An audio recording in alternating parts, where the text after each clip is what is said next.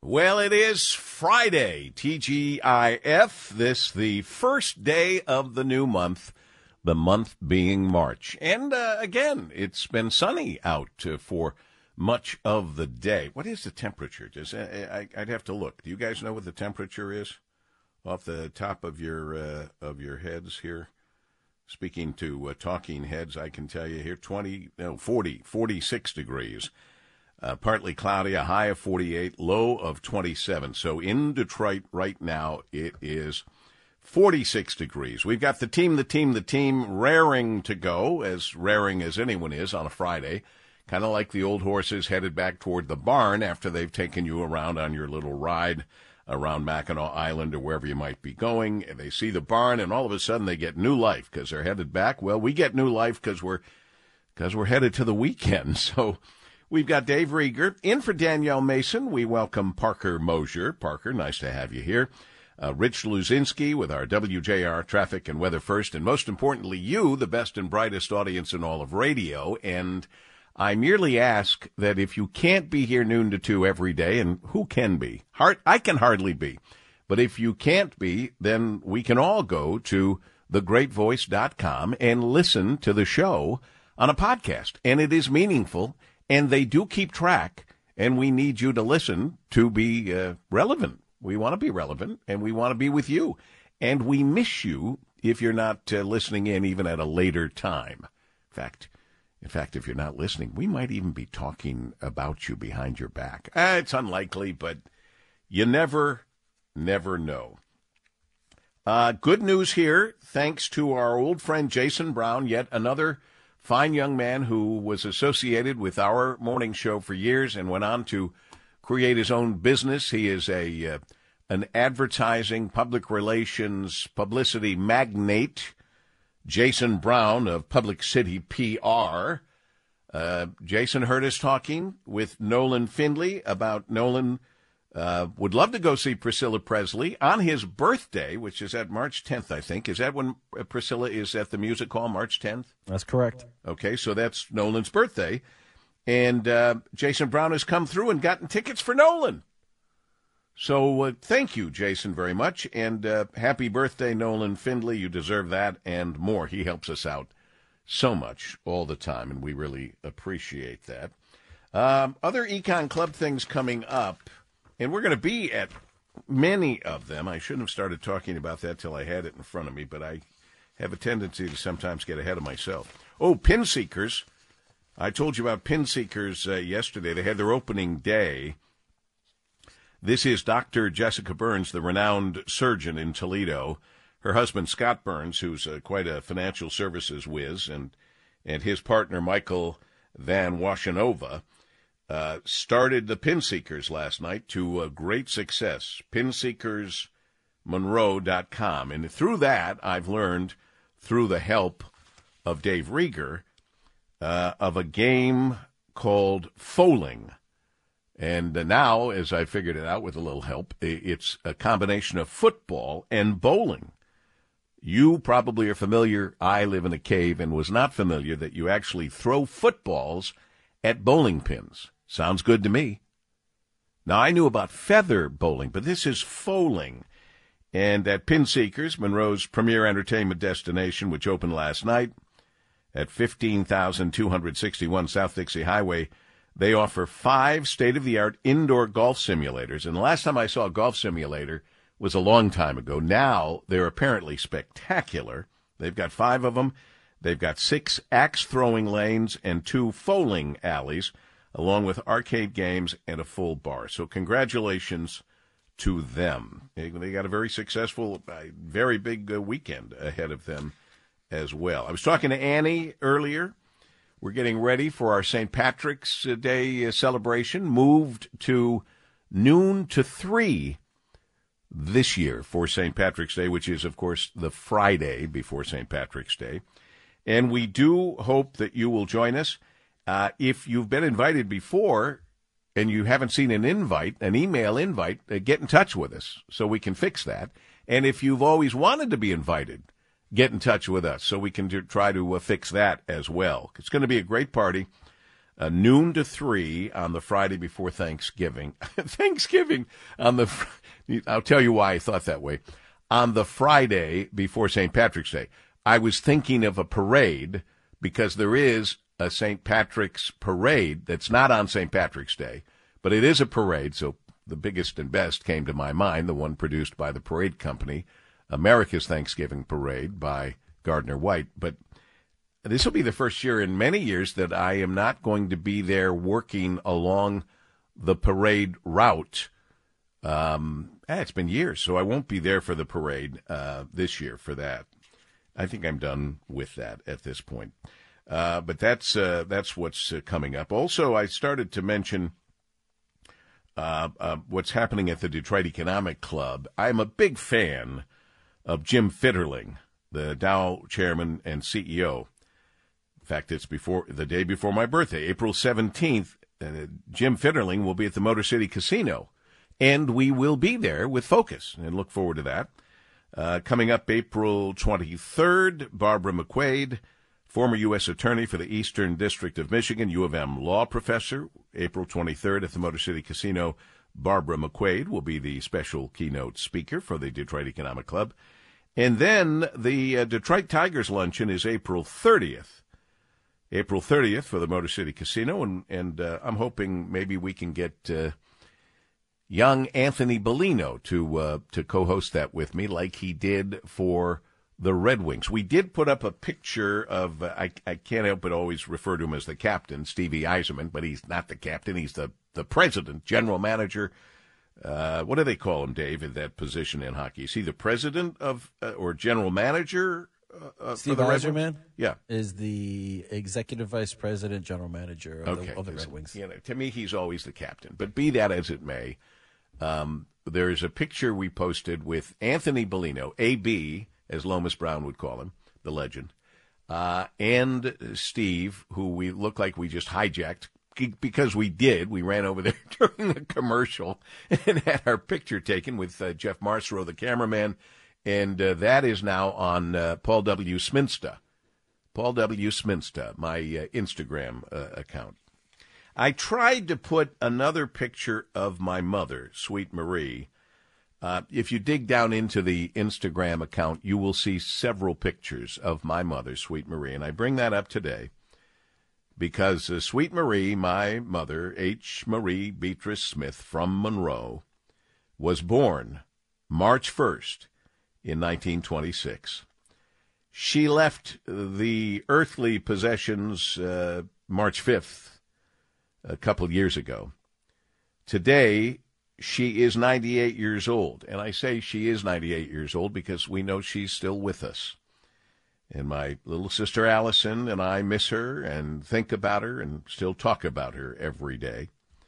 Of course, Allison's husband, Dan, and my love, Kim, my late brother Mark's wife, Bernie, uh, always worked hard to take care of my mother in her final years. And boy, you count yourself lucky if you have family members that live close by and that do care enough to be there with you, as my family members did, far more than I was able to. And uh, so, as I say, Allison, my sister, and her husband Dan, my love Kim, and and Bernie, my late brother Mark's wife, and all of the sweet Marie's grandchildren and great grandchildren miss her. But, as happens at a time like this, we happen to know that she is still with us. And aren't we lucky to know that and believe that? We're underway on a beautiful Friday. It is the first day of the new month, March, already. Sometimes the weeks take forever, but the months seem to be flying by in 2024. We are so glad you're with us here in Focus with Paul W. Smith on WJR. I'm so glad we're together on a beautiful day like uh, today and uh, that you're going to enjoy what I hope uh, on your way to uh, uh, making each and uh, every day count. You're going to enjoy this day and make it a very good weekend as well. 46 uh, mostly cloudy degrees. Uh, we'll go up a couple more degrees for the day. How's the weekend look? Pretty good? I think it is. Pretty good, yeah. Uh, always good to talk with our next guest, senior editor, he uh, uh, senior editor business, also great columnist of the Detroit News, Mr. Daniel Howes. Daniel, how are you, my friend? How are you, my friend? And you forgot to say each day is a gift. Oh, did I forget that? I'm sorry. I have my mind on so many things right now. You're absolutely which I, which right. I, which is true. I, I, I've learned that lesson in the last few months. Well, listen, I, you have, haven't you? you? We don't have to get Yes, into details, but you have, and that I, I've had people come up to me for years saying, I, I- never realized how, what an impact it could have, and that is make each and every day count. Each day as a gift, uh, and people have to be reminded. I have to be reminded that that is the case. The other thing that uh, Kim has introduced me to is none of us know how much QTR we have left. And I said, "What? What's QTR? It's quality time remaining."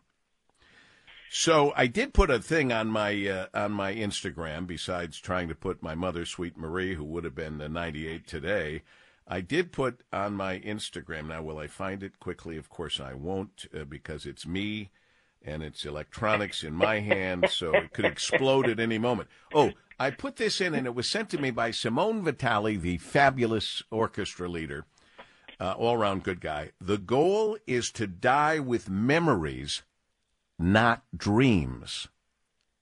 That's kind of heavy, isn't Oh. it? Kind of heavy. Yeah, and very true. I I mean, you and think not that I want. yeah, if you think about it, and I don't like to think about dying ever, but it's true. The goal is to die with memories, not dreams.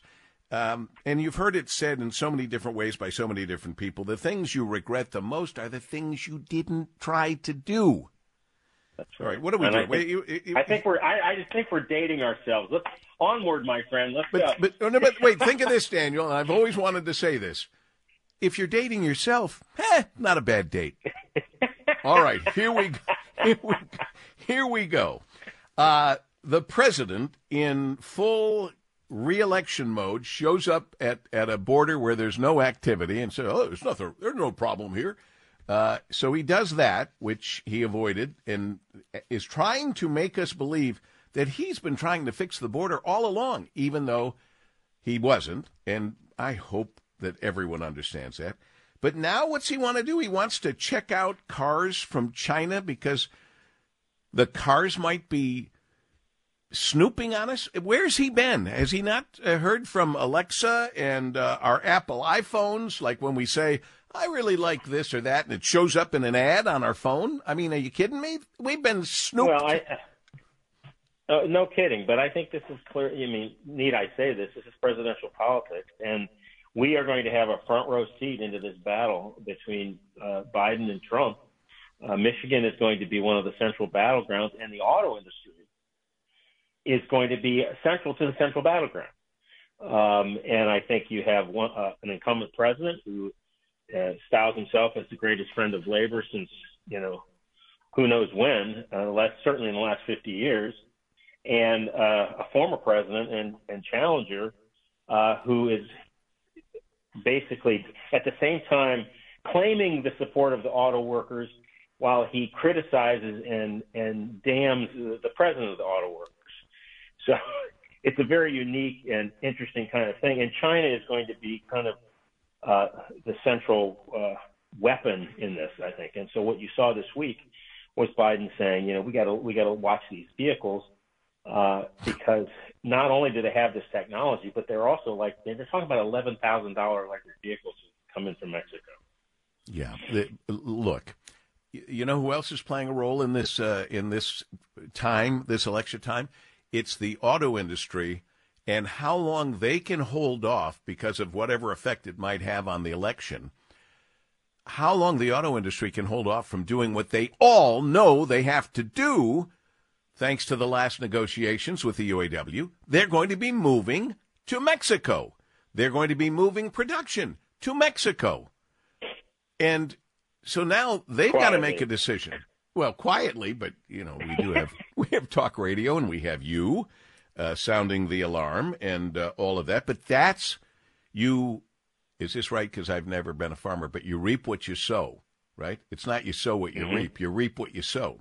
You reap what you sow. And if you don't uh, approach negotiations like the late great, well, wait a minute, no, he's not dead.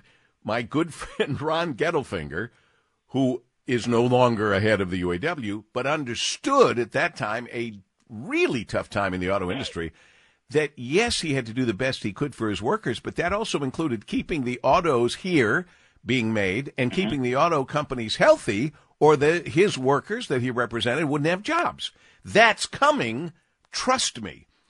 So anyway, well, I, think, I think the other, the other thing that's coming is going to be, I think, a bipartisan effort politically uh, to use tariffs and other barriers to keep Chinese vehicles out of the United States. Well, we know that's and exactly already, what the former president would want to do immediately. Right, but we've already got uh, vehicles that are made in China uh, that are coming in. The General Motors has been building the Buick Envision in China for some years, and they've been bringing it into the U.S. Uh, uh, Volvo has got some product that they're selling in the U.S. Uh, either as Volvo or uh, as their Polestar brand that are 100% made in China, and they're coming into the U.S. Now they're being sold at premium prices, so we're not seeing these cut rate BYD products. But BYD is the company that everybody's afraid of, and has been reporting that they're looking to, to establish a plant in Mexico, and they'd then be able to bring those vehicles into the United States under the USMCA at uh, much. Uh, I might just quickly say BYD is the company that's beating Tesla worldwide now. Correct. So Correct. bear that in mind if you don't take them seriously. And we never did take a lot of these people seriously. But I have well, to tell you, you know, this. Go ahead. I had the occasion to talk to Jim Farley last year after he'd just come back from China, and he was astonished at what he saw and astonished in two ways. One, at how uncompetitive Western automakers were in China, not just Ford, but GM, Volkswagen, and others with their product. It was the wrong product at the wrong time. Uh, and the other thing that he was astonished at was how good the Chinese products were, how they were next next generation in terms of their electronics inside the vehicle. Uh, they were pitch perfect on brand. They were not gas vehicles that had electric powertrains in them. They were purpose built EVs and he saw this as the future. And they were a lot cheaper. So I mean, this is this is the coming battle, um, and the new the new threat, and it's gonna and it's gonna be even different than the Japanese initial and Japanese invasion well, of 40 years ago. We're old enough 40 years ago to remember when the Japanese vehicles were thought to be junk. And of course, they came around and started building some of the best cars ever. Let me just quickly say once when I was traveling and needed to rent a vehicle, I rented, I just rented whatever I could rent when I got to the desk looking for the best deal, and I got a Buick Envision. And mm-hmm. I drove that thing and said, wow, this is an incredible vehicle. And later, I spoke to a friend from General Motors and I said, I didn't even know about this thing. This Envision's fabulous. And he sheepishly said, Well, um, it's uh, it's it's made in China. He was like apologetic about telling me this is years ago that it was well, it's it, it's made in China. They kept it quiet. Well, well, you know, Dennis Dennis Williams, the former president of UAW, used to call it the invasion. Oh, the, the Buick invasion. the Buick invasion. Good creativity there from Dennis. Good job. And speaking of good jobs, Daniel Howes, you always do a great one, and we thank you for sharing. Thanks, my friend. Talk to you later. Daniel Howes, senior editor, business, uh, columnist, all these great things at the great Detroit News as we continue. Focus with Paul W. Smith, WJR. Our old friend Keith Newell, who's followed us from the mornings uh, to uh, to the afternoons, always has something pithy. That's P I T H Y, pithy to say. He says, "I know you always say that each day is a gift, but every now and then I would like a Boxing Day so I can take the day back." Maybe exchange it for a, another day. Very uh, interesting thought, Keith. We'll look into any way that we might be able to help you in that regard. Jared Halpern is here, Fox News correspondent, WJR contributor. It seems like we haven't talked to you in a while, but nice to catch up with you. And I want to thank the two presidents for creating an opportunity to hear from you right now, Jared. Uh, good afternoon. Good afternoon to you. And look, what I mean, it was pretty remarkable, wasn't it, to have um, the the two likely uh, nominees um, you know, we, we sort of say the revolt on the U.S. Texas border, which is true. But as somebody who grew up in Texas, I can tell you that you can drive for like 13 hours and never cross a state line. They were about 300 miles uh, apart from one another. So no, uh, you know, no, no motorcades passing one another on the highway or anything right. like that. But it was a side by side, a split screen, if you will, that I think really uh, captures what is emerging as a top issue now in this election and the type of uh, messaging that both Republicans and Democrats are going to put forward to voters. For President Biden, he is talking a lot about what was coming out of the Senate, right? The work that they had done with Senate Republicans and Democrats on this uh, immigration and border bill that would have done a, a lot of what Republicans are asking for as it relates to asylum, would have provided uh, additional money and resources for Border Patrol agents. He talks a lot about how that was endorsed uh, by the Border Patrol Union. And then you had the leader of the Border Patrol Union, uh, Brandon Judd, with President, uh, former President Trump uh, in Eagle Pass, which right now is really the epicenter of this um, dispute between Texas, the, the governor of Texas, the legislature of Texas, and the federal government over um, sort of how far states can go to prevent mass migration into their into their states and across their borders. And um, you know that's something that's going to certainly play out in court, but it is also going to play out um, in these campaigns, and you saw that in the messaging yesterday from uh, former President Trump. You know, it, it was a bizarre.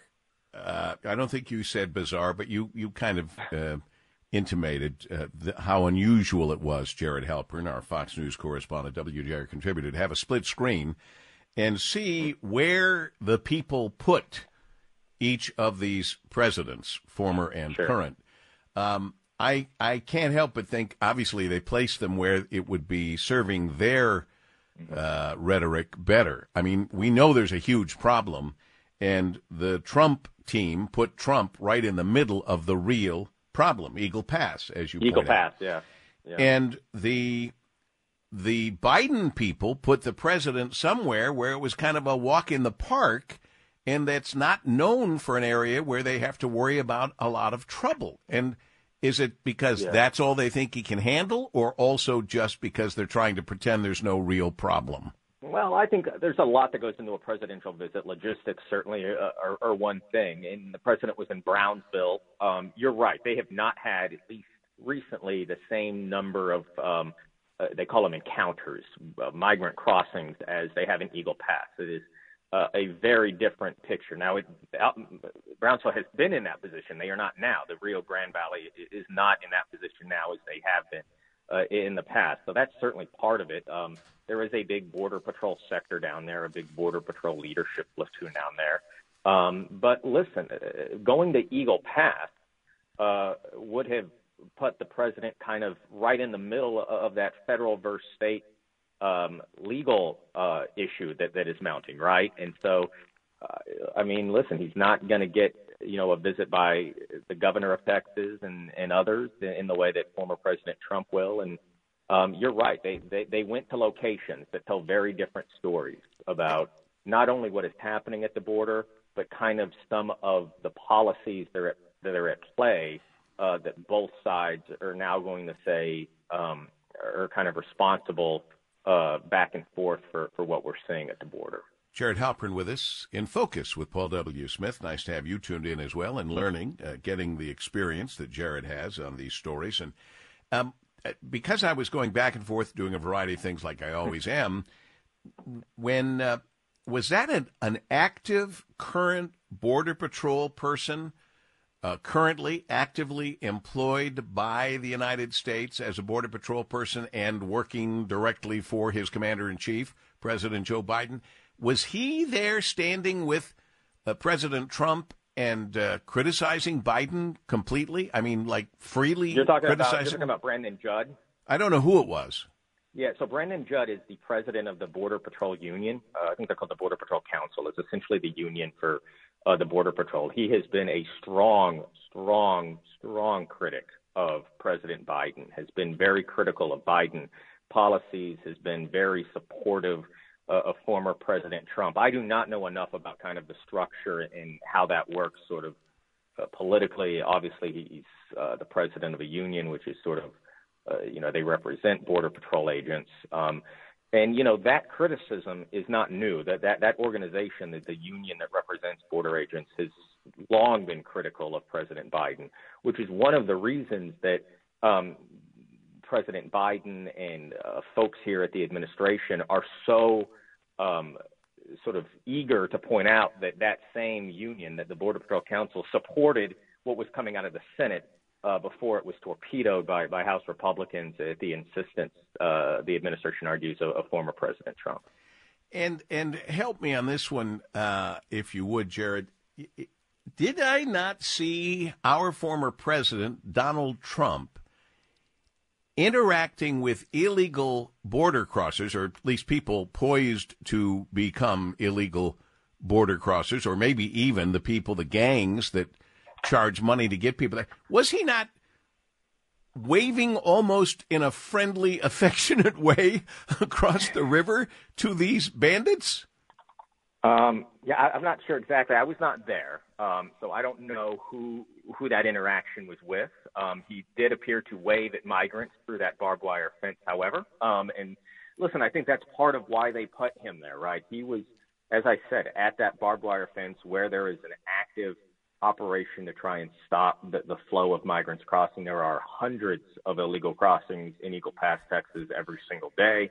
Um, and so it is something that, um, again, speaks to kind of why he went to that location. But, but yes, I did see that video of him waving uh, at the migrants. I wasn't there, so I. All right, have, all right. I, I'll, like, I'll, I think the context I would prefer to have before I wave. if that's fair. I'm going to give you your pass on that, but I swear to you, what concerned me greatly was he seemed thrilled that they knew who he was.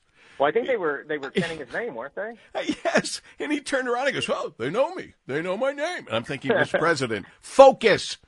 We don't care if they know your name. We care about what they're going to do and what you have to stop them from doing. Either one of you, whoever becomes the next president. Okay, well, whatever. Jared, always a pleasure. It's been too long. Let's not make it so long again. It's always nice to have somebody know your name. uh, yes, it is. Jared Halpern. How's that? Donald Thank Trump. I've always, I'll never forget his name. Hmm. Jared Halpern, Fox News correspondent, WJR contributor, with me, Paul W. Smith, in focus. Thank you, Muchly, and uh, Parker Mosier helping out for Danielle today, and he's doing a nice job. Nice job, Parker. Thank you for keeping things going. I like those. Uh, those breaks and those rejoiners a little more often the way you do that. I think that uh, is helpful. Meanwhile, um, I, I've said this a million times before, and we've been very lucky. We've gotten big prizes in all these various uh, broadcasting competitions, the Michigan Association of Broadcasters. Obviously, I'm thrilled to be in the National Radio Hall of Fame. Uh, I mean, how could I not be? But I've never worked for that. I, I work because I love this and I need to make a living and it's been a pretty good living most of the time. But meanwhile, the awards are out, Michigan Association of Broadcasters, and we're about to speak with the person who won, uh, it seems to me, virtually every award available. Her name is Marie Osborne, and she is on the other end of my microphone uh, with some information. Congratulations to you, Marie, by the way, without being specific about all of the the wins you had. Well, thank you very much. I really appreciate it. Well, you work very hard and you deserve that. According to the Census Bureau's January 2024 survey, the percentage of people experiencing anxiety or depression remains double that of pre pandemic levels. And doctors say that, well, that could be one of the reasons we're seeing the numbers of suicides and drug overdoses at record levels in this country. Aforementioned WJR senior news analyst Marie Osborne says a change in how we view mental health could end up helping millions of people who suffer from mental health issues. I am all ears, Marie. Good, I'm glad. So we know, uh, Paul, that during the pandemic, people were pushed into isolation, and the normal support systems that were supposed to be there to help they just simply were not there. Research finds that across all ages, over a fifth of adults and more than a third of those under 30 report feeling anxious or depressed, and many of those people are now seeking help. USA Today did some research of medical data, and they found that mental health related prescriptions rose 12% from 2019, and that outpaced le- uh, the less than 1% growth in overall prescriptions. So here's an example. Zoloft and its ger- a generic counterpart, which are the most common antidepressant medications on the market right now, rose more than 17% since 2022. There were steep increases too in the ADHD medications Concerta and Adderall. Even before the pandemic, the use of mental health drugs was on the rise, but we've seen this sharp uptick after the pandemic. Paul, experts say that the pandemic, coupled with heightened awareness of mental health and the development of generic mental health medications, as well as the advent of telehealth, has all contributed to the increased use of these drugs. Well, where do we begin? Um, First of all, I've never been a fan of generic drugs. In the beginning, it's because all the generic drugs were made in China, and having been to China several times, I just wasn't sold on the way they did things and the trustworthiness, the cleanliness, all of that. Unfortunately, now it seems all drugs are made in China, whether it's generic or brand name. So that kind of wipes that out, although the insurance companies keep forcing people to use generic drugs uh, that don't always work the same. They, people always say, oh, they're exactly the same. Through my own personal experience, they tried to get me to use a generic Synthroid. Didn't work like Synthroid works. I'm having trouble uh, with what used to be Lipitor. Now it's a generic Lipitor. I'm having the muscle aches and all the things you're not supposed to have. Never had with the real Lipitor. So here we are getting ready to treat people because we now know a different way to do it and the way that we think it's going to make things better in our country, and we're leading the way with generic drugs. So I just had to get that off my chest first.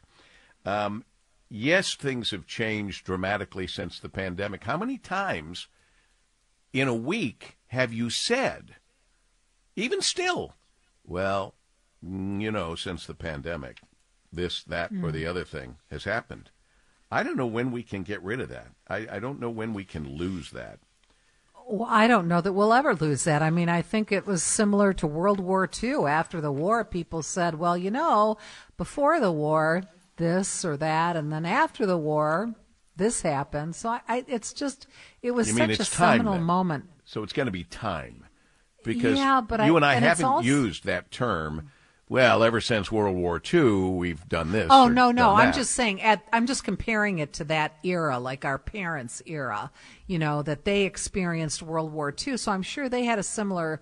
That's uh, a good point. That's a very good. You know, point. a similar way of putting things. That you know, gee, before the war we did this, and now we do it this way. I mean, it was such a big moment in our lives and sure. in, the, in our global history.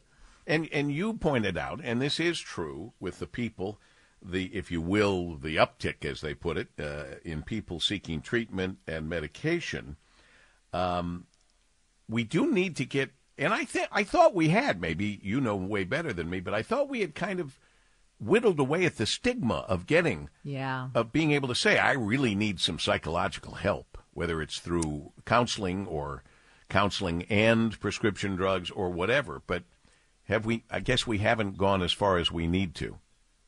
So some of the healthcare workers are saying that finally we're making some inroads on the concept of thinking of mental health problems no differently than we do physical problems.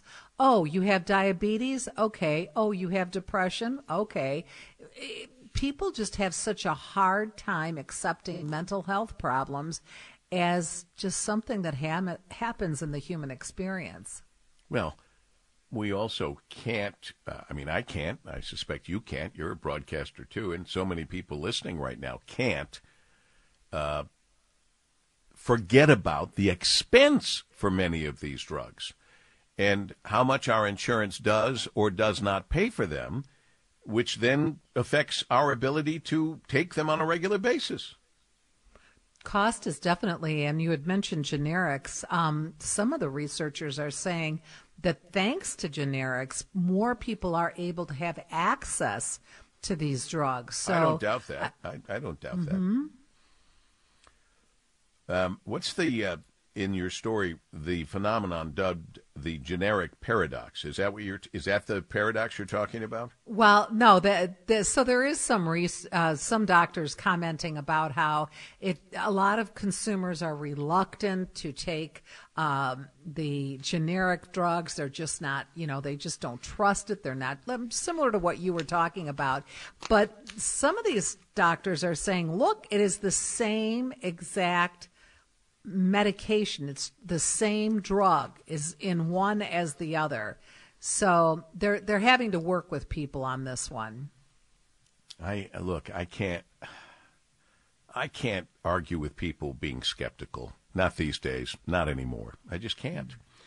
Marie Osborne, WJR senior news analyst and big, big winner in the Michigan Association of Broadcasting Broadcasting Awards, the radio station the big winner. We'll find out in a short period of time if we once again will win WJR as the station of the year. We know that WJR is the station of the year. We hope the rest of the folks do. Thanks, Ree. We continue Thank on WJR. You. Well, here we go. I mean, we are, uh, at this point, a live radio program, so I should pay attention to uh, some. some live information, although my phone just said something went wrong. Uh, here's what we have coming over now Americans with COVID or other respiratory infections need not isolate for five days before returning to work or school. This from the Centers for Disease Control. Those, you know, those reliable people that have blown it all along the way. The Centers for Disease Control and Prevention saying just now a striking sign of changing attitudes toward the coronavirus is them telling us we don't have to isolate. People with respiratory illnesses may resume daily activities if they have been fever free for at least 24 hours without the aid of medications and if their symptoms are improving, according to the agency.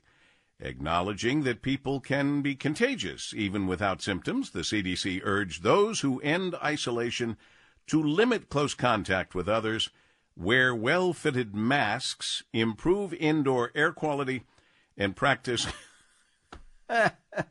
and practice good hygiene, like washing your hands and covering coughs and sneezes. The guidelines apply to COVID, influenza, and respiratory syncytial virus. I don't know what that is, among other respiratory ailments, which should make it easier for people to comply.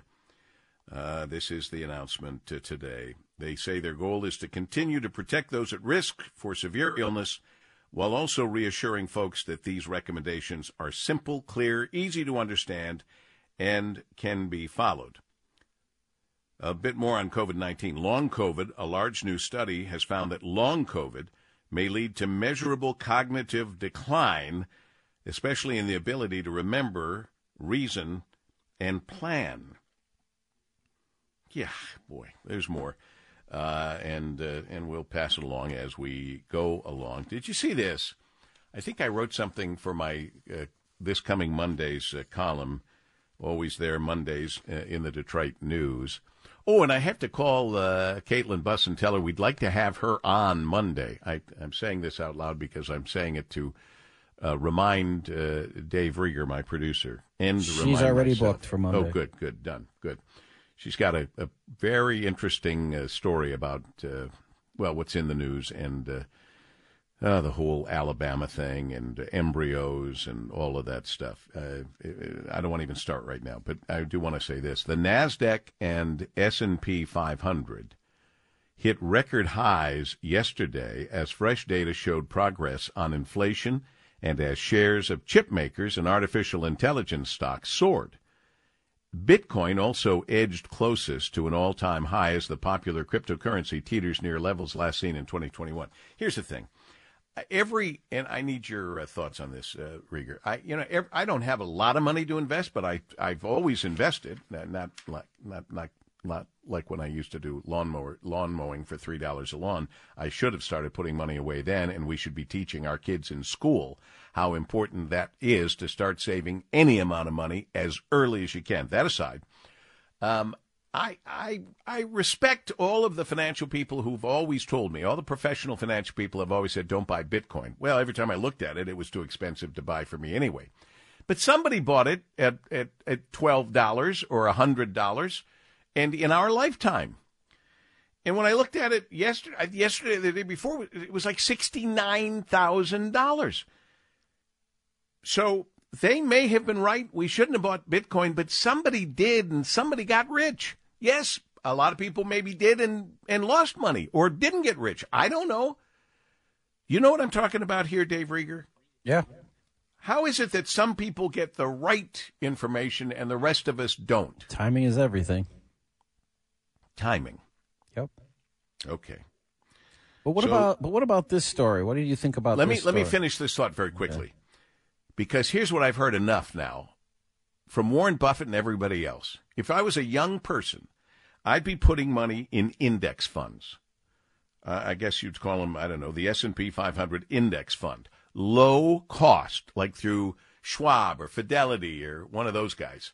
Um, you buy a low cost index fund and you just keep whatever money you can put into it just keep putting it in there and don't sell it. And by the time you're our age, you'll be a millionaire. Not that, you know, it'll cost uh, $250,000 to buy an apple by then, but uh, the point is, and I do mean the fruit, the point is it's simple. It's much simpler. Index funds, that's what they keep saying. So forget about cryptocurrency unless you're way smarter than all the rest of us. Go ahead. But apparently you can't lose. That's dangerous, but you can't lose with index funds on the S&P 500. Okay, what were you going to say? Uh, number one, I guess if you had had invested heavily into the tech in the '90s, you would have done pretty well too. Um, but uh, this story that says the IRS is sending 125,000 compliance letters in a campaign against wealthy tax cheats.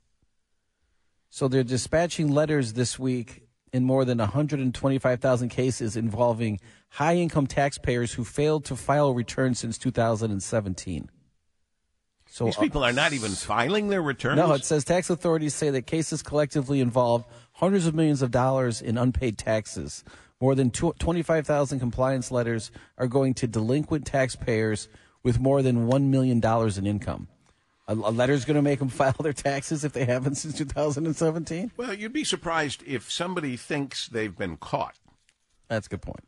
If they think they've been caught, and they're certainly on the radar if they receive a letter from the Internal Revenue Service that is specific to them, and it says, oh, by the way, we've noticed you haven't filed taxes since 2017. Yeah. Hmm. That, that could very well get the reaction they're looking for. Could very well. Maybe. I, find that, I, I found it interesting. Yeah, it is interesting. It's interesting that people get away with it, and that's why they wanted to hire more IRS people. But I was not convinced they were going after the real big cheaters. I was convinced they were going after everybody and and thinking that we're all cheating. You know, in our daily lives now, we are because we have dumbed down everything, everything. Uh, oh, I don't want to go down the. Well, it says right here now. that the IRS has pledged that the audit rates will not increase for taxpayers earning less than four hundred thousand dollars a year, a threshold a threshold that roughly corresponds to the top two percent of earners. So all or nearly all of the new compliance letters are going to people with that uh, with that at least with at least that much income. So they're going. These letters are going to the people that make the top, you know, top two percent. Right, make and a it, lot of money. and it makes it so that the rest of us will cheer that we're going after those SOBs. right. All of this is all a part of the game in the whole tax thing that should be easily figured out on a postcard. But think of all the money that you would uh, take away from HR Block and all the businesses that make money off taxes being complicated. If they took 10% of our income out and used that for taxes, so be it. Well, that's not fair. Why not? Well, 10% for somebody making 50,000 is a lot different than 10% of somebody making 500,000. Yeah, you bet it is. The people who are making 500,000 are paying a lot more in taxes. Anyway, um, this makes no sense to me, and I, I do mention it in Monday's column that we have another stopgap bill so that the government doesn't shut down. You know, I mean, okay. This is this is something that's been going on for how long now? It's become normal. Yeah. Yeah, I mean, it, They don't do their job in Washington. It's become normal. But here's the thing this is the worst, I think. The shutdown deadlines were today and March 8th. And so apparently they've shifted the deadline to March 8th and March 22nd. So you keep on moving the goalposts. And, and, and not very far. So I ask you, how much would we have saved in the last five years had we actually set a real deadline that was weeks, months, or years away instead of all these every 15 minute short ones? I bet you we would have saved a lot of money had we, had they done their job. But we are going to continue to allow that to happen. I'm, I don't know what to tell you about that. Hey, how about this? You answer this because you're the sports guy. So Iowa's Caitlin Clark declares for the 2024 WNBA draft. She's making over $900,000 a year because of that NIL or ILN or LI, whatever it is, name, likeness, image. She's making over $900,000 playing college ball. She's foregoing her last year to go into a sport where the top pay is about 250,000. Is it because she's certain she'll continue to get the endorsement money? Oh, I'm sure. That's it. Yeah. Okay, because they kept but you're- asking. but you're and right. Bernie, Bernie, I love Bernie. I I love him. I go out of my way to watch Bernie Smilovitz in sports. But he said, why would she leave a nine hundred thousand dollar job for a two hundred and fifty thousand dollar job? And I said, well, because she's going to get more money for the advertising, and that's what you just said is in fact true. Yeah, I mean, she'll. I'm sure that uh, she'll make that up. But the uh, the NIL money that is being paid to these college athletes is uh, is something to think about these days. Yeah, it's also something to know is ruining college athletics. Thank you very much. You heard it here. You can get Mr. Smith's comments uh, published on Vantage Press. Anyway, um, I don't. You you like it, right, David Rieger? I'm sorry, I, I answered. Did you phone. pass away? I was no, I afraid was you passed getting away. Getting your next guest on the phone. Sorry, Right, very quickly though, uh, you Yeah. do like NIL. I do like NIL. Yes, Yeah, okay. hundred percent. Okay. That's another thing we disagree on, but that's okay. All righty. Uh, coming up, that next guest is the one and only Barry Owens from Treetops. We're going to talk to him coming up next here in Focus with Paul W. Smith. It pays to listen, too, all day long, all night long, seven days a week. Uh, right now, it's going to pay if you're the caller that's the right number, number nine, number nine, number nine. Caller nine at 1 800 859 0957. 1 800 859 WJR wins a pair of tickets to experience the Detroit Symphony Orchestra perform red carpet film scores on Saturday, March 8th at Orchestra Hall. Lights, camera, action, music. Films depend on lush sounds of an orchestra to turn images on a screen into moments that stay with us forever. Experience Academy Award winning music, and this is great music from Superman, Casablanca, The Godfather, James Bond, Mission Impossible, through the unforgettable sound of the world's greatest Detroit Symphony Orchestra. Red carpet film scores with the DSO, playing Orchestra Hall March 8th through March 10th. Tickets on sale right now at DSO.org. I'm going to try to go to that because that just sounds fabulous. DSO.org. Uh, old friend Barry Owens is standing by, and uh, who can blame him if he's a little uh, beaten up because he's had a tough season. Now, the good news is Treetops, where Barry Owens is general manager and does a fabulous job, is a fabulous year round family resort. So it was tough for the ski season. We know that. But they're getting very ready for the golf season. Barry, always a pleasure. How are you, my friend? I'm great, Paul W. It's uh, a pleasure for myself too to be with you.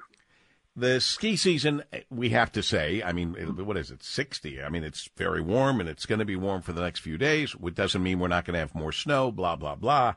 But it has been challenging, hasn't it?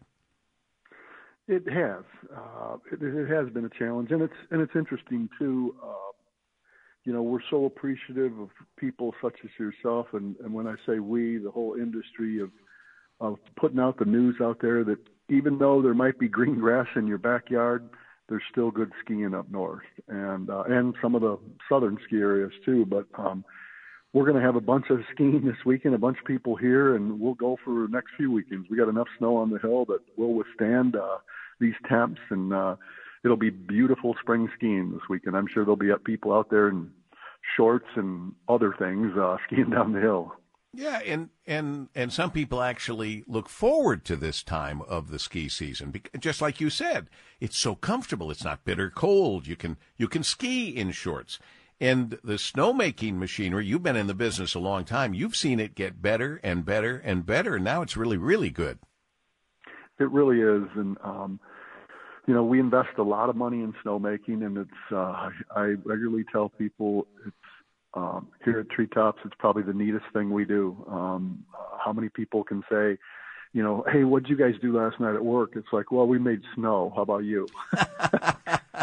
and and it's and you know some people say well it's fake snow actually no it's not really fake snow it's it's water that's crystallized and it you know it, it becomes snowflakes so um like you say it's uh the technology gets better and better all the time the uh the snow cats that groom it um it's one of my favorite thing every year i get into them for an evening and and uh go for a ride and then they'll let me drive for a couple hours and uh I always joke that it's uh I always envisioned myself in a three hundred thousand dollar vehicle. I just didn't realize it would only go like eight miles an hour. have you driven that very many times, really? I have. I, you know, I don't know that we really want to get into the details of defining how many times I've driven it, okay. but I have driven it. I've driven it every year. How about that? okay, well, that's good. Uh, that's they like, keep, they, uh, yeah they keep me away from structures and trees and uh, you know ski towers and stuff like that when I get to drive it. But. Well, that's I'm sure they do keep you away. We I, I just had a great conversation with a dear friend. We became friends through the WJR Travel Club, and in fact, they were just on the last trip with us. They're going to be on the next trip when we uh, when we uh, head to, to uh, Montreal, Quebec City on a Seabourn cruise in August. It's on WJR.com. I think you can find it there from Cruise and Tour, but Dave and Kathy Carrico, who uh, are have joined us on many trips. And uh, Dave, I don't think Kathy, but Dave is still a ski racer. And he was proudly, just after we got off this last cruise, he was headed up north to do some ski racing. And, uh, you know, he's just a good guy who has a lot of fun all the way around. And, and everybody has made do, if you will. I don't mean to make it sound negative. It's not negative, but they've been able to deal with the snow because you guys at treetops and other locations are able to provide them with great snow. And and the manufactured snow works the same for snowboarding and skiing as far as I know, right? It really does and um there's some people that'll argue that it's better um because it's uh just the the makeup of it it's a little bit denser and and you know, the thing that um, makes it all work is is the snow cats that we groom it with. Um, you know, every night, um, generally it gets cold enough. For example, you know, it's gonna it's over 50 today, but last night it was below freezing. So the snow cats will go out and they'll they'll grind everything up and they'll set down the nice corduroy that everybody loves to ski on and um so everybody will go out and ski like crazy today and they'll do the same thing tonight so you know that happened that's a that's a you know, a wash, rinse, repeat, you know, every day, and it and it gives you the conditions that people love. Well, Treetops Resort, Family Resort and Spa is a, a, absolutely one of our four season resorts. I know you don't want to get ahead of the game because people are still going to be skiing, but you're you've got an eye toward golf as well. Some of the best golf in the in the country. Yeah, it's uh, the golf. The whole uh, what's going on in the world of golf is really exciting. Um, the the business continues to grow. Um, it continues to be in the headlines with the um, the kind of the whole controversies between the professional tours that are out there, and which keeps it top of mind. But um, you know, you're seeing a lot more young people come into the sport. Um, it's it's incredible. When I go into parts of our operation when we're full of golfers, I'm I'm amazed at all the 30 somethings that are golfing when a few years ago you didn't see as much as that. And um, so uh, the business uh, is, is in a healthy position, and we just need to keep fostering that, all of us in the industry. All right, uh, because my because my phone uh, always screws up. I don't know. Apple gets away with it, but every time I download something new, what's the uh, eight hundred number people should use for more information at Treetops? It's eight eight eight treetops. That's one that I really probably should be able to remember, but I have so many numbers in my head. So eight eight eight treetops, free call. Get all the information you need. Eight eight eight treetops. I know you have all kinds of special opportunities still for skiing and snowboarding, but also for the coming golf season. I know you're excited. Yeah, we're excited for it all, Paul. We love the love the four seasons and the change of seasons. So come now, come later, you know, come often. and we we appreciate how well you run treetops for whole families uh, for all four seasons, and God bless you, Barry Owens, for that. Thanks, Paul. We'll talk again soon. I hope to see you soon. Barry Owens, the uh, Barry Owens is the GM of Treetops, and the number eight eight eight Treetops. Uh, even I can remember that eight eight eight Treetops. As we continue on News Talk 760 WJR. Now, Movie Show Plus presents This Weekend at the Movies with Greg Russell. Sponsored in part by Wigley's famous Eastern Market corned beef. Now, with the best viewing in the stream and on the screen, here are Paul W. Smith and Greg Russell. All right, yeah, all raring to go. And by the way, it's the new month, and the new month is March. The month of March, always a favorite for Sean O'Callaghan's Public House in downtown Plymouth. Get there today. Try their Wigley's famous corned beef creations, whether traditional or with a twist. You're going to love it. Get your Wigley's today at Sean O'Callaghan's Public House. It's Friday, Greg Russell. Nice to have you here. Always a pleasure to be here with you. And Sean O'Callaghan sounds like a great place, especially since this is St. Patrick's month. So, yeah. This is the month. Rich Lazinski might be, I don't know, Rich, did you see any of the uh, movies? Did you go to any of the advances? You're so busy, you probably did not. Rich is not here right now. I see. How about you, Dave? I was unfortunately I missed the uh, the sneak preview, the media preview for Dune Two. Although uh, from what I've read, it uh, looks really good. Parker, got- do do you get out and see movies ahead of time? Uh, I used to go see movies a lot more than I currently do. Um, Me too. It's something I want to get back to. You know, there's something about the experience of seeing something in a theater. I think it's the sound, honestly. It's great sound, great pictures, and as uh, certainly Greg Russell knows, for me, great popcorn with real I- butter at the Emagine Theaters. You know what I'm talking about? Uh, definitely do. We should actually have a movie night there one time. Yeah, why don't we do that? Why don't we have a movie night? It, it's unless it's tied into work, I don't get to do it. So that that I'd have to do, and I would love to do. I'll, I'll get something set up. All Great. That would be fantastic. That would be fun, and we could have people meet us there and all of that. You know, it'd be a lot of fun. All right, uh, the movie in the theaters is Dune Two. Let's let's listen right off the bat, uh, Parker. If you could play that cut from Dune Two. Nothing's clear. You've been fighting the Harkonnens for decades. My family's been fighting them for centuries. Your blood comes from dukes, them great houses. Here, we're equal. What we do, we do for the benefit of all. Well, I'd very much like to be equal to you. Maybe I'll show you the way. I'm assuming they don't talk throughout the whole movie like that. Almost Shakespearean sounding, yeah. Whence comest thou? I don't know. I would so much like to be just like you. Well, I'd like to be like you too. Let's be like each other. That'll get old quick. But anyway, what do you think? That would. Well, uh, got to see it, and there was a group called the Dune Goons in the theater, who are, you know, the people who love Dune, follow it, you know, everyone's name. So they enjoyed it. I mean, it is, it's a nice movie, beau- visually beautiful. You know, uh, two hours and 48 minutes, where, like we always say, two hours could have been good, or maybe two hours and but yeah, it visually it is you know astonishing. Uh, just with the way they can make movies now. You know, this guy Paul, that's the main character's name. he's out trying to save the universe from the people who basically, you know, had destroyed his family. So it's kind of like a save and revenge uh, thing going on here. But yeah, you know, a lot of action, and actually it does move. So even though you will after a while, you know, begin to look at your watch a little bit, it's not like, oh my goodness, I still have an hour to go. Oh, Something that like would be deadly. So, how many uh, Wigley's corned beef sandwiches from Sean O'Callaghan's Public House? How many would we give them today? Well, for the Dune Goons, uh, we'll give them a, a three out of our four. For the rest of us, it's kind of like you know probably maybe just a little under a three. I mean, it's a good movie, but it's really for those people who are really into the story. It really helps if you're a Dune Goon. There you go. There you go.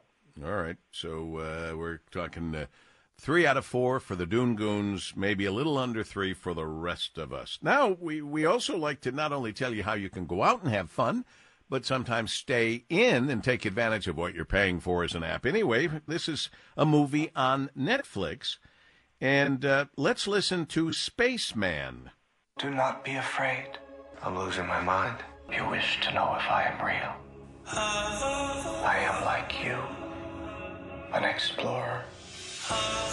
Your loneliness intrigued me. Why are you here? I might be of help. I wish to assist you in your emotional distress. I don't need your help. What But you do. What what are the what are the odds that we have two movies in a row where, where is this a new trend that they're I'm going to talk to you like this from now on.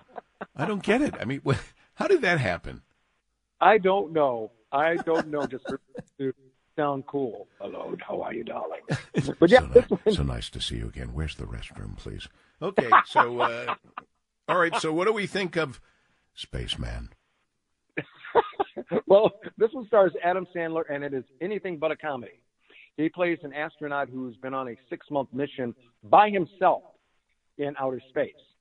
And he's struggling a little bit with, you know, of course, having no one to talk to. But then also, before he left, he and his wife, played by the lovely Carey Mulligan, um, just had some issues going on. So he's wondering about what's going on at home. And while he's up in space, it's almost like Tom Hanks with Wilson, the uh, volleyball. It's funny you say that. That's what I was thinking of. Oh yeah, because he all of a sudden there's this fighter that happened to be on the uh, in the pod with him, and next thing you know, this thing he's envisioning it human size, and they're talking to each other because he needs somebody you know to bounce off you know all the situations and different things that he's going through. So it, it really is you know kind of like this character study of just being completely by yourself and no place to go. What do you do? Wow. Hmm.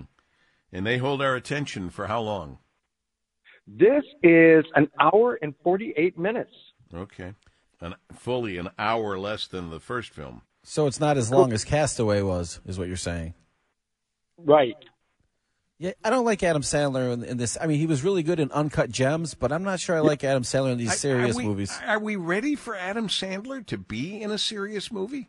I mean, he was And that's- he was great in Uncut Gems, but I don't know about. Was that a don't know- serious film? It was, but it was also about sports gambling, so it was cool. Yep.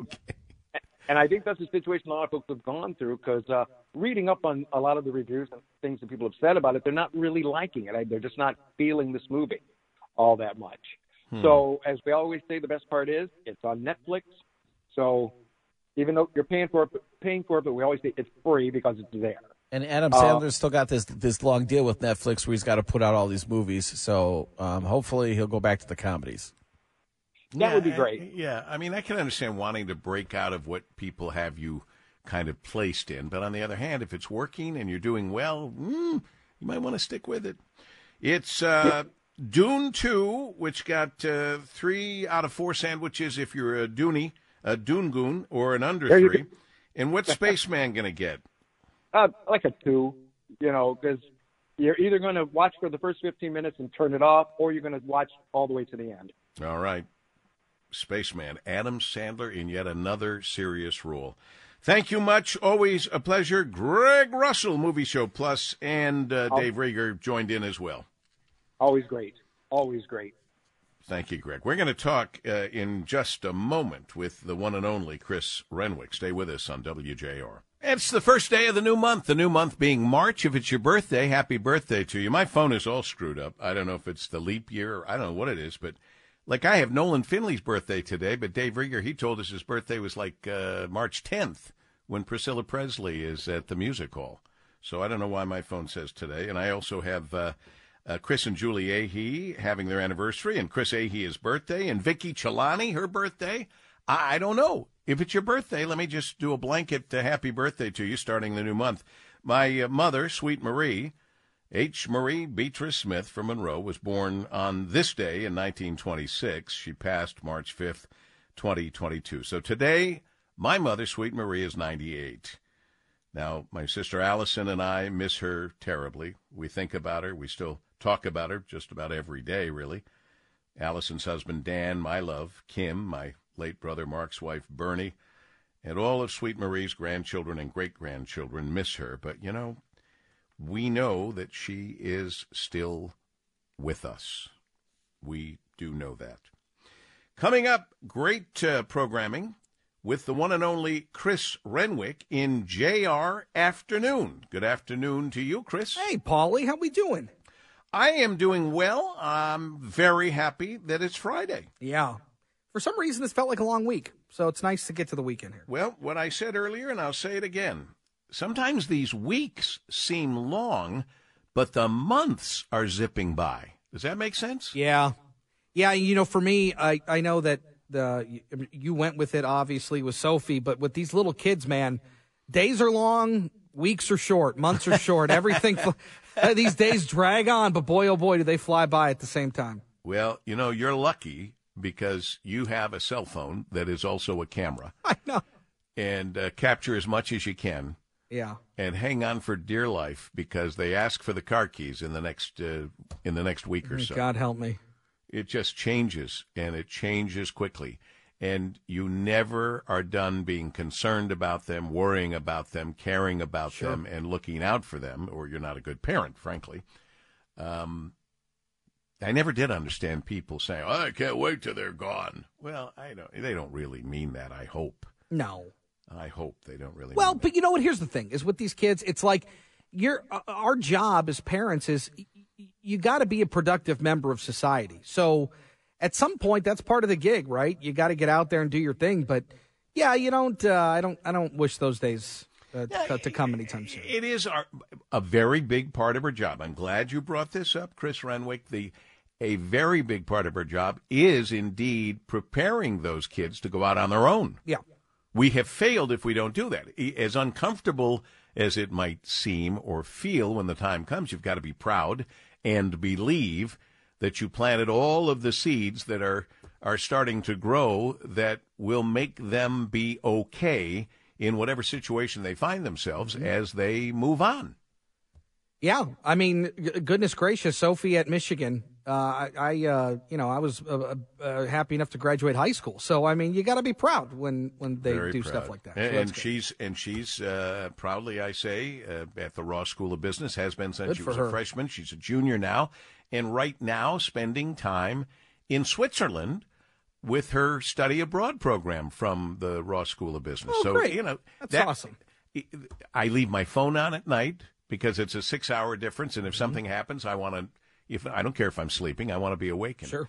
But uh, but you know, you just kind of go with the flow, and you you realize it's not easy for her. It's not easy for us. She's loving it, but you know, and I'm loving that she's getting the experience and thankful.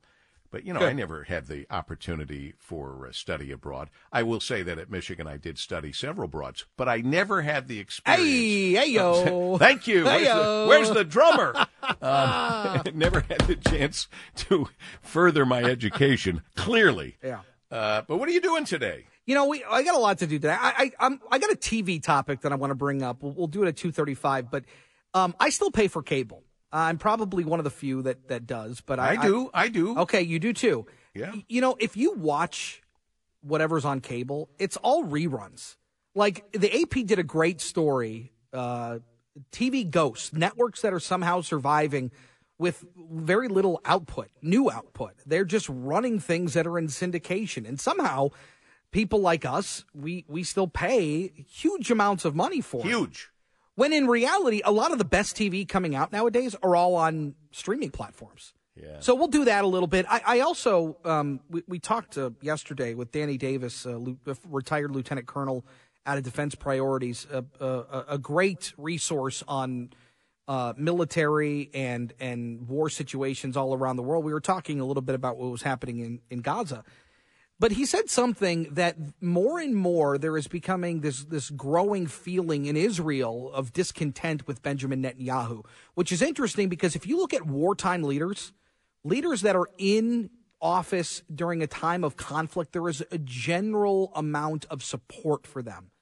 But Danny Davis says it's something that's not being covered in mainstream news, that there is a growing feeling amongst Israelis that Benjamin Netanyahu is is not the person to continue leading this country forward as the prime minister. So we'll talk with Howard Lupovitch. He's a, a professor of, of Judaic studies at Wayne State University. Get his thoughts on That's it coming going to up be a at, great. at two uh, that's a great story, and in fact, just coincidentally, a story I was involved with last night with the one and only Daron Levin, Oh sure, who is going to go to Israel and report back to us good.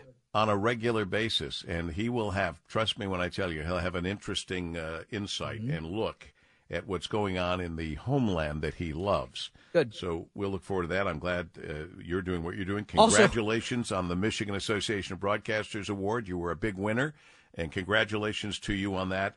It's Thanks. always great to see when hard work pays off. Well, you know, I uh, it's nice. It's nice to be uh, recognized by your peers. Um, I'm just keeping my nose down. We got a lot of we got a lot it- to do, so it's we good. got a lot to nice. do, and we don't do it for the awards, but it's nice when they Yeah, come along. no doubt. All right, thank you much. Thank JR you, Paulie. afternoon. See you later, Chris. Chris Renwick.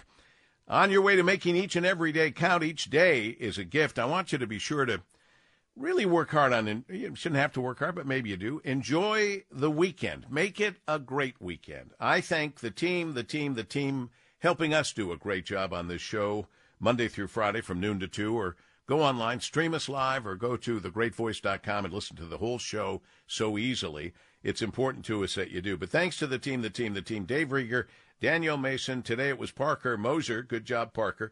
Rich luzinski mike kim kim smith Ann Thomas, Jeff Marstrow, Steve Finateri, and frankly, you, the best and brightest audience in all of radio. Regards, Paul W. Smith.